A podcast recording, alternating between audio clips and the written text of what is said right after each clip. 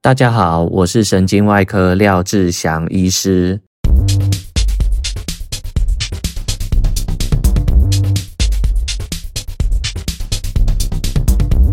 今天是礼拜二的早上，一大早天气很好，我在嘉荣，早上六点多的时候就接到医院的电话，所以就呃醒过来，然后呃这两天在嘉荣都有安排手术。像昨天是开一台退化非常严重的腰椎手术，压迫到病人的坐骨神经，他已经痛到没有办法走路，来诊间的时候都是坐着轮椅。患者是以前做粗重工作的一位男性，这次真的是痛到受不了了，所以来到我的门诊。那我赶紧帮他申请健保的手术特采，在昨天的时候帮他开刀，帮他做神经减压，让被压迫的坐骨神经根得到释放，没有被椎间盘，椎间盘就是俗称的软骨啦，或者是不要被骨刺、黄韧带。这些组织压迫到，所以手术最重要的是要做神经减压。如果脊椎有滑脱，就需要做固定。不过在这里还是要呼吁大家，因为我们现代人大部分都是工作的关系，长期坐着没有运动，或者是说工作的时候姿势不良、施力不当，长期下来造成脊椎退化，这个是还蛮常见的情况。那当然，像刚刚前面提到的，有一些从事劳动工作者长期负重，那如果姿势又不对的话，他的关节磨损、关节的磨耗会比较严重，这些退化就会造成神经的压迫，再来就是会有症状出来。就像我之前在我脸书上面提到的，因为健保给付的关系，给付点值不高，有打折，医师的手术费也是蛮少的，因为有一部分医院还是会拿去，剩下的医师才有可能拿到部分的医师费、医师手术费。为了要提高绩效、营运成绩好看，有的算是一个乱象啊，就是不需要打植入物的，不需要打钉子的，也都打钉子，也都把患者的腰椎全部都固定起来，这其实是最不好的一种状况。我们的腰椎本来就是一节一节的嘛，可以活动。那你现在用骨钉或者是支架，外面俗称的竹啊垫片，装了这些固定式的植入物后，关节已经被破坏掉了。钉子拔掉，它就会再恢复活动吗？其实不会，并不会。要打任何植入物，这个在患者来讲都要非常的神圣，非常的小心。医师跟你讲说啊，今天来看门诊，照个 X 光，就跟你说啊，这个你非常严重，你不开刀就会瘫痪，你要赶紧入院，然后我们明天就要开刀。这种话术其实，嗯、其实很常见、啊，这是一种很不好的行为，所以才会在这边直接讲出来。当然，讲完这这个话，一定是挡人财路嘛，得罪到同行。我呃看到在门诊看到很多很离奇的术后片子，就是你看他的术前的检查、核磁共振跟术后的片子完全都不上。就是说我在看术前影像的时候，我就想说这个需要开刀吗？这个到底要开哪里呀？就会发觉说哇塞，也太夸张了吧！连这样都要打钉子，打一整排的钉子。在讲这一段话的时候，其实内心的感觉很复杂。就是说，在这个社会环境，其实并不鼓励大家说实话。我只能这样子讲。那 说出这一段话之后，我自己有觉得心情比较轻松吗？或者是说啊，我觉得哦，我自己很骄傲吗？我没有乱搞这样子。这个情节我，我我还没有办法很好的描述。我做。对的事情，然后我看到不对的事情，我把它说出来，我会觉得不好意思，我会觉得我这样做是不是错了？我这样子是不是所谓的胳膊往外翻？哇，这个感觉我自己真的还没有办法描述得很清楚。那这让我想到一件事情，最近看新闻，在美国吵得很凶的就是反犹太人的言论，因为加萨走廊的冲突嘛，巴勒斯坦跟以色列的冲突，主要是后来以色列在攻击巴勒斯坦加萨走廊那个部分，呃，造成在美国主要是年轻族群去支持巴勒斯坦，他觉得这个以色列做得太过分了。所以就开始有一些反犹太人的言论，甚至我看过一个影片，是在 MIT 麻省理工一个教授在上课的时候，就突然有一个呃大学生冲到教室里面，手拿着巴勒斯坦的国旗，那要鼓吹支持巴勒斯坦。这个教授当然也是看起来满脸就是蛮无奈的，他就说。不好意思，让呃，请你让我把呃这一段讲完就好了。这个教授是在教数学或者是物理。当这个教授讲完的时候，他就说：“好，我讲完了，那那你请吧。”这个大学生就开始说支持巴勒斯坦，支持巴勒斯坦。所以现在美国在校园里面有很多支持巴勒斯坦的言论，甚至说要让犹太人灭绝的言论。反犹太人的言论也是引起很大的风波。在台湾，我们吵的是政治，在新闻上大家都是在讲政治。现在美国是在吵种族主义、歧视巴勒斯坦犹太人之间的冲突。上个礼拜，在美国的一场听证会，去参加的有宾州大学的校长、哈佛的校长跟麻省理工的校长。其中一位议员就问这三位校长说：“灭绝犹太人这个言论是不是已经违反了你们学校的校规？是不是会造成霸凌跟骚扰？是不是？是或不是？”这些校长的回应是：“It is dependent on the context，就是说不能断章取义，要看整个前后文上下的所说的是什么才能回答。”议员就问说：“所以到底是是还是不是？”这几位校长模糊的回应，其实我想他们应该是站在法律的角度上去回应这件事情，而不是站在学校校规的立场去回应这些事情，所以他们讲得非常含糊，非常保守。就说这些言论并没有实际造成任何人身体上的受伤或者是性命的危险。这段话是放在哪一个情境底下才能决定说这到底是不是造成霸凌或者是骚扰？那听到这个比较没有那么直接的回答，参议员就非常的不爽，就很生气。这个听证会其实是有呃录影、有转播的，所以当所有的人看到这三位校长的回应的时候，就开始攻击他们，要他们下台。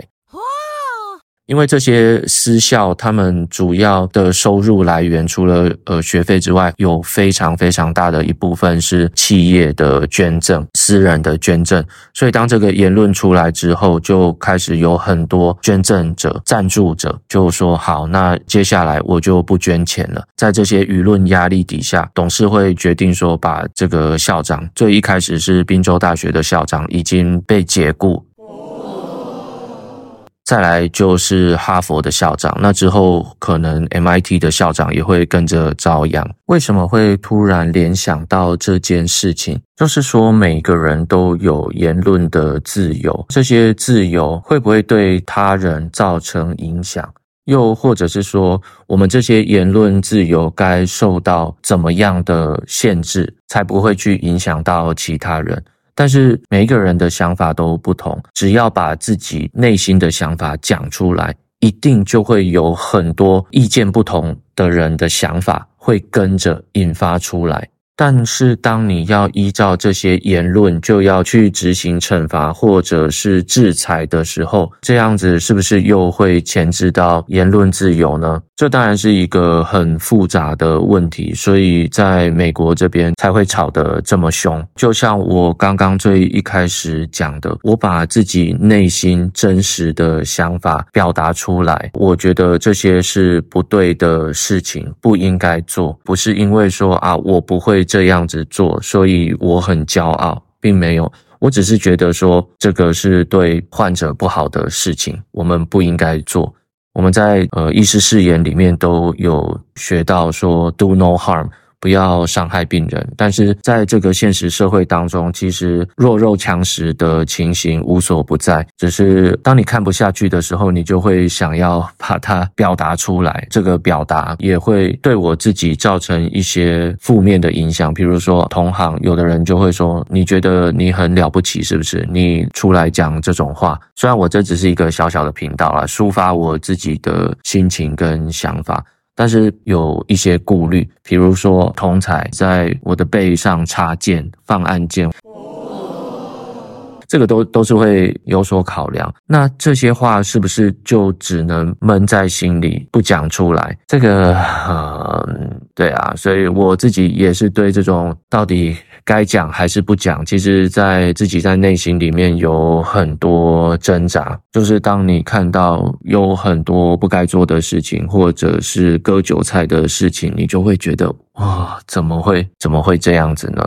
所以，这个医疗体系是已经变得有一点畸形了。可能在国外也有了，偶尔也会听到一些很夸张的新闻：脊椎手术，哈，为了打钉子拿到保险给付。看到几句话，觉得很有意思，拿出来跟大家分享。第一句话是：人不是被事情困扰，是被自己的观点困扰。People are disturbed not by things, but by the view they take of them。真的是这样子，所以通常是我们的观点、我们的思想困扰着我们自己，而不是事情的本身。那还有一句话很有趣：千万不要害怕你的生命会结束。而是要担心你的生命从没有开始过。Don't be afraid your life will end. Be afraid that it will never begin. 就像这些思想、这些困扰在我们的脑袋里面打转，让我们没有办法行动，裹足不前，没有办法下决定，然后去执行。那你的人生可能就从来都没有开始过，所以你也不用担心生命怎么结束。好啊，因为我等一下还有一台手术在嘉荣这边，一台脑瘤手术。那刚刚开刀房已经打电话跟我讲说，病人已经麻醉好了。所以我是利用在等待病人准备麻醉的时间来录一下音。我想今天呃录的时间可能比较短，不过我之后会再把 Q&A 跟我想讲的再补上去。好啊，那就先这样喽，大家拜拜。现在是礼拜四早上，呃，这个算是补录啦。这个礼拜真的是相当累，在嘉荣开了两台手术，一台是退化性的腰椎手术，另一个是脑瘤手术，是听神经瘤。然后昨天开了两颗腰椎的肿瘤，一个复发性的胶质瘤，脑瘤。好险有一台刀取消。昨天也是开刀开了一整天，真的是蛮累的，忙到真的体力透支的时候，就会想说，为什么要把自己搞成这样？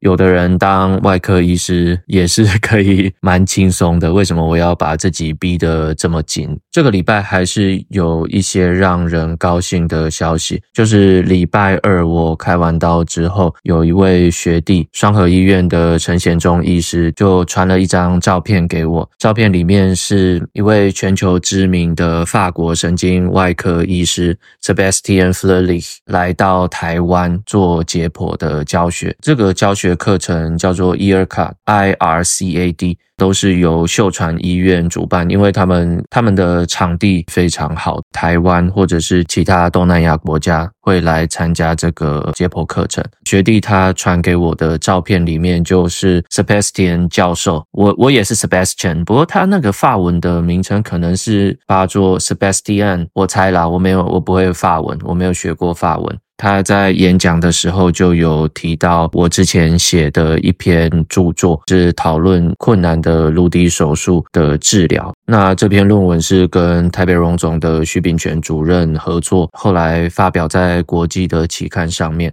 那也很高兴，Sebastian 教授他提到我的论文，在演讲的时候放出来秀给大家看。这是让我觉得还蛮开心的一件事。钻研困难的颅底手术，其实做的人、专精的人是小众，非常小众。做这个好啦，听起来好像都是抱怨，不过事实上就是 就是真的是这样子，在健保体制下专心花心力去做这件事情，其实你呃没有什么呃实质上的回馈啦，当然就是成就感。另外一个讲法就是投入在这个领域的就会说你是积阴德。就是实际上可能拿不到什么东西，但是就是替病人解决他的问题，那这个问题又是非常困难处理的。哇哦但我觉得自己要调整的就是好好的安排一下生活的节奏，不要把自己真的逼到紧绷。手术的时候绝对是全心全力投入，在开刀的时候都觉得还好，但是只要一下刀就会觉得哦，全身好像好像透支、精疲力竭的那种感觉就会突然涌上来。如果真的是忙了一整天，像昨天只吃了早餐，那午餐跟晚餐都没有吃。回到家也已经半夜了，林院长跟小朋友也都在睡觉。有时候就会想说，呃，自己这么忙，那都没有时间跟家人在一起，这样做到底是对还是不对？有的时候还是会自我怀疑一下啦。对，当当累的时候，这个负能量就会出现。那今天早上有一些空档，所以来补录一下。其实周末还有神经外科呃一年一度的大学会母会，台湾神经外科医学会。很高兴这一次在礼拜六早上八点半的时候，在环球厅有一个演讲。我的讲题其实之前都是在国外讲，这一次很高兴接到学会的邀请，在母会上面分享这个论文。所以我想周末大概可能没有什么时间。总之这个礼拜就是超级忙碌的一个礼拜。接下来这几个礼拜我可能要好好想一下，稍微调整一下自己的生活。还有一个变动就是明年开始开刀房有一些调度，所以搞不好我的手术时间又会有一些更动。正好来好好调整一下。这个礼拜录的比较随性，还分两次录，所以我现在来念一下 Apple Podcast 上面的留言。十一月二十一日，桃园小茉莉哦，桃园小茉莉是目前最喜欢听点点点五星推推。以前最喜欢听的 podcast 是大人学，但已经都听完了。现在听廖医师讲神外兼生活感想，觉得很新颖实在，一集接一集哦。好啊，感谢感谢捧场，爱您。十一月二十四日加入离别。五星推推，昨天去医院道别了一位亲人，在加护病房心跳停止的那一刻，有一位医师看你们护理师来宣告亲人的离去，不知道对于你们是不是一件很困难的事情。医院常常是人生旅途的最后一站，但也常常是重生的地方，真的是一个神奇地方。祝全家平安。呃，人生很苦啦，人生苦短，那离苦得乐哦，离苦得乐。这个我实在是很不会安慰人。不过讲到宣告死亡的这个事情，呃，医生在住院医师训练的时候，晚上值班嘛，会碰到这种状况。患者离开，那要去宣告死亡。程序上当然就是，呃，要先去确认心跳、呼吸，确认瞳孔是不是已经放大，呃，心跳、呼吸是不是都已经停止了，就会记录时间，宣告死亡。说真的，在这个当下，如果患者的亲友都在这个患者身旁的话，这是一个会感受到那种悲伤的情绪。某某某先生、女士在几月几号几点几分宣告死亡？有的时候家属光听到这句话就马上泪崩，哭出声音。说真的，在那个当下，自己的心情都会受到影响。呃，虽然值班的时候通常都是很忙碌，不过在那一刻真的也。对啊，生命的离开，大家都会感受到那种难过跟沉重的气氛。对啊，医院也是一个迎接新生命的地方，小朋友出生，新的生命到这个世界。没错，没错，是一个神奇的地方。十一月二十五日，Ava 五星好评，五星推推。之前有给医生看过诊，觉得医生很专业，想请教爸爸椎间盘突出，不知道有没有压迫到神经，造成走路脚会痛，不太敢走路，可以挂医师的诊吗？感谢，这也太神奇了，居然在 Apple Podcast 的留言上面问这个问题，当然是可以啊，不过呃，但是可以，而且一定要到诊间去评估才可以，不要不要在网络上问这这种这个医疗问题哦，拜托拜托。好，那念最后一个。十一月三十日，难用不好 难用。路人丁二号五星推推，咦咦，留言是写在这边吗？对啊，这个我觉得 Apple Podcast，对啊，它的留言不是还有那个 Spotify，我也觉得它的留言的方式好像都不是很很友善。不过没错，留言 Apple Podcast 的留言就是在这边。呃，对了，我上次。在门诊有一个患者问我说：“我我不会留言呢，我不知道要在哪里留言呢。”对啊，所以这个城市在设计上可能还要改进一下，大家找不到地方留言。好啊，那今天就先录到这里，祝大家身体健康，事事顺心，大家拜拜。